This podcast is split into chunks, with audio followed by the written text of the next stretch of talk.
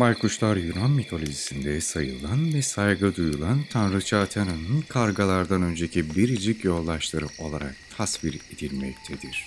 Söylentilerin bazıları kar gibi beyaz tüylere sahip olan yoldaşın bir gün Athena'nın gazabına uğradığını söyler. Böylece tüyleri alacakaranlıktan bile karanlık, siyahın içinde boğulan bir renge dönüşür. Sesleri tahammül edilmeyen bir tona bürünür. Bazı söylentiler ise tam aksini iddia ederek baykuşların daha sonraları sahneye çıktığını söyler. Baykuşlarının geceleri görme yeteneklerinden etkilenen tanrıça, kargaların yerine baykuşları getirir. Sembolizm okumalarında iki hayvanın ortak noktalarda buluşacağını göreceğiz. Ancak bu değil baykuşları kargalardan ayıran noktalarda yaratmıştır. Bu sembolizmin farkındalığına varmak adına özellikle Athena'nın doğumuna dair olan hikayeler oldukça çarpıcı bir bağlam kurmamızı sağlar. Metis'in hamile kaldığını öğrenen Zeus, sonunun tıpkı babası Kronos gibi olmasından dehşet duyarak Metis'i yutar. Zeus'un bir parçası olan kadın uzun süre bu ilginç hapishanede hayata kalmaya devam eder. Zeki Zeus'un bir kurtuluş. Karmayı sonlandırma olarak görse bile bebek tam bir savaşçıdır. Böylece Zeus'un baş noktasından çıkmak için içeride anne rahminden çıkmaya çabalayan bir bebek gibi çabalar. Başının ağrılarından kıvranan Zeus yanına demir ve ateş tanrısı Hephaistos'u çağırarak alnına keskin bir baltayla vurmasını emreder. Tanrıların yücesi Zeus'un isteği Hephaistos'u şaşırtır. Kabul etmek istemez. Ancak Zeus kararlıdır. Böylece emirleri kesin olan Tanrı'nın arzusunu yerine getirir. Baltanın indiği yerden zafer nidaları atarak çıkan bir kız çocuğu belirdi. Söylentiler Athena'nın babasının başından doğması sırasında tamamen zırh içerisinde olduğunu, elinde tanrıçanın önemli semboliklerinden biri olan mızrağıyla beraber çıktığını söyler. Olimpos tanrıçasının eşine rastlanmayan doğumuyla şaşırıp kaldığı ifade edilir.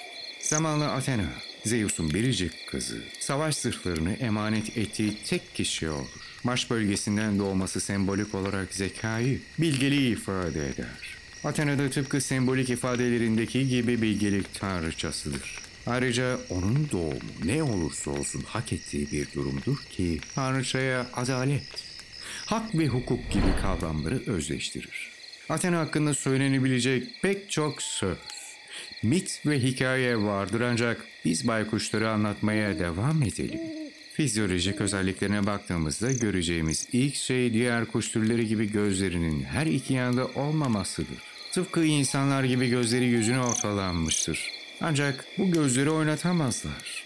Bakış açılarının genişliği, başlarını 270 dereceye kadar çevirme yeteneklerinden gelmektedir. Böylece etrafta olan bitenleri sezinlemek için harika bir sembolizmdir. Baykuşlar gece kuşlarıdır. Gece ile bağlantılı çalışırlar. Ama gece çıkar. Görme yetilerinin ötesinde üstün sezgi yetenekleriyle hareket halinde olurlar. Baykuşun gözlerinin içine baktığınızda korkuyu, hayranlığı ve dehşeti aynı anda hissetmek mümkündür. Oldukça yetenekli dinleyicidirler. Gece ve korkutucu gözleriyle birçok kültürde öteki dünya, ruh ve bilgelikle özleştirilir. Aynı zamanda avlanma sırasında sessizliğini sağlayan nefes kesici güzellikteki tüyleri sayesinde gecenin hayaleti olarak anılırlar. Sembolik olarak eylemleri gizlenme, saklanma veya saklanma noktalarında fayda sağlayabilir. Antik Yunan ordusunun inanışlarında savaş sırasında başlarının üzerinden baykuş geçtiğini görmeleri zaferi beraberinde getirir. Sonuçta Athena'nın temsili olan bu kuş, savaşta bu güçlü ve bilge kadının yanımızda olduğunu gösterir. Aynı zamanda göz kapakları diğer kuşlardan farklı olarak alttan üste kapanır ve mavi ışık olarak adlandırılan frekansı gören tek kuş türüdür. Böylece sembolizm de olanın ötesini görme anlamını barındırır. Kulakları birbirinden oldukça uzak konumdadır. Bu sayede kendilerine geniş duyma alanı sağlar. Hayata farklı bakmayı ve durmayı ifade eder. Anadolu topraklarında baykuş ötüşünün duyulduğu evden ölü çıkacağına inanılır. İnancın benzerini Roma, Mısır ve Kızılderili kültürlerinde de görürüz. Geçmişte baykuş türünün ölümle ilişkilendirilen sembolizmi yüzünden çok fazla katledildiğini görürüz. Oysa bu kuş türünün öldürülmesi haşerileri ve yılanların sayısını artırarak ekosistemi olumsuz etkiler. Delice bakışmaları ile başarılı bir gözlemci olan baykuşlar sessizliğin bilgeliğinden kuşku duymaz.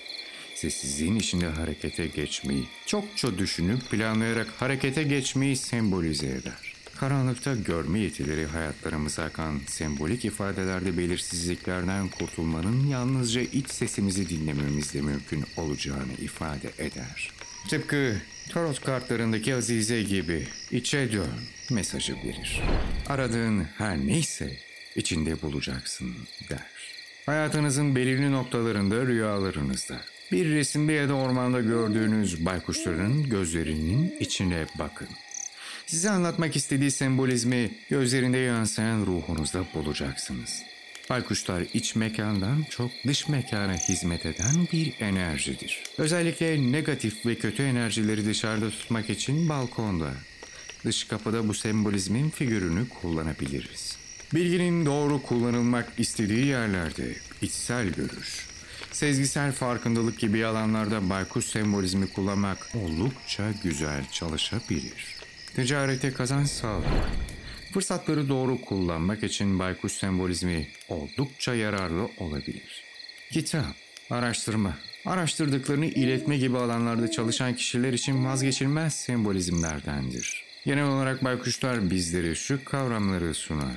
Bilgelik, farkındalık, sakinlik, içsel görü ve sezgi, farklı olma, farklılık yaratma ve son olarak duyarlılık. Bilge Atlantis'in yazısında. Sembolizm 6. bölüm Baykuş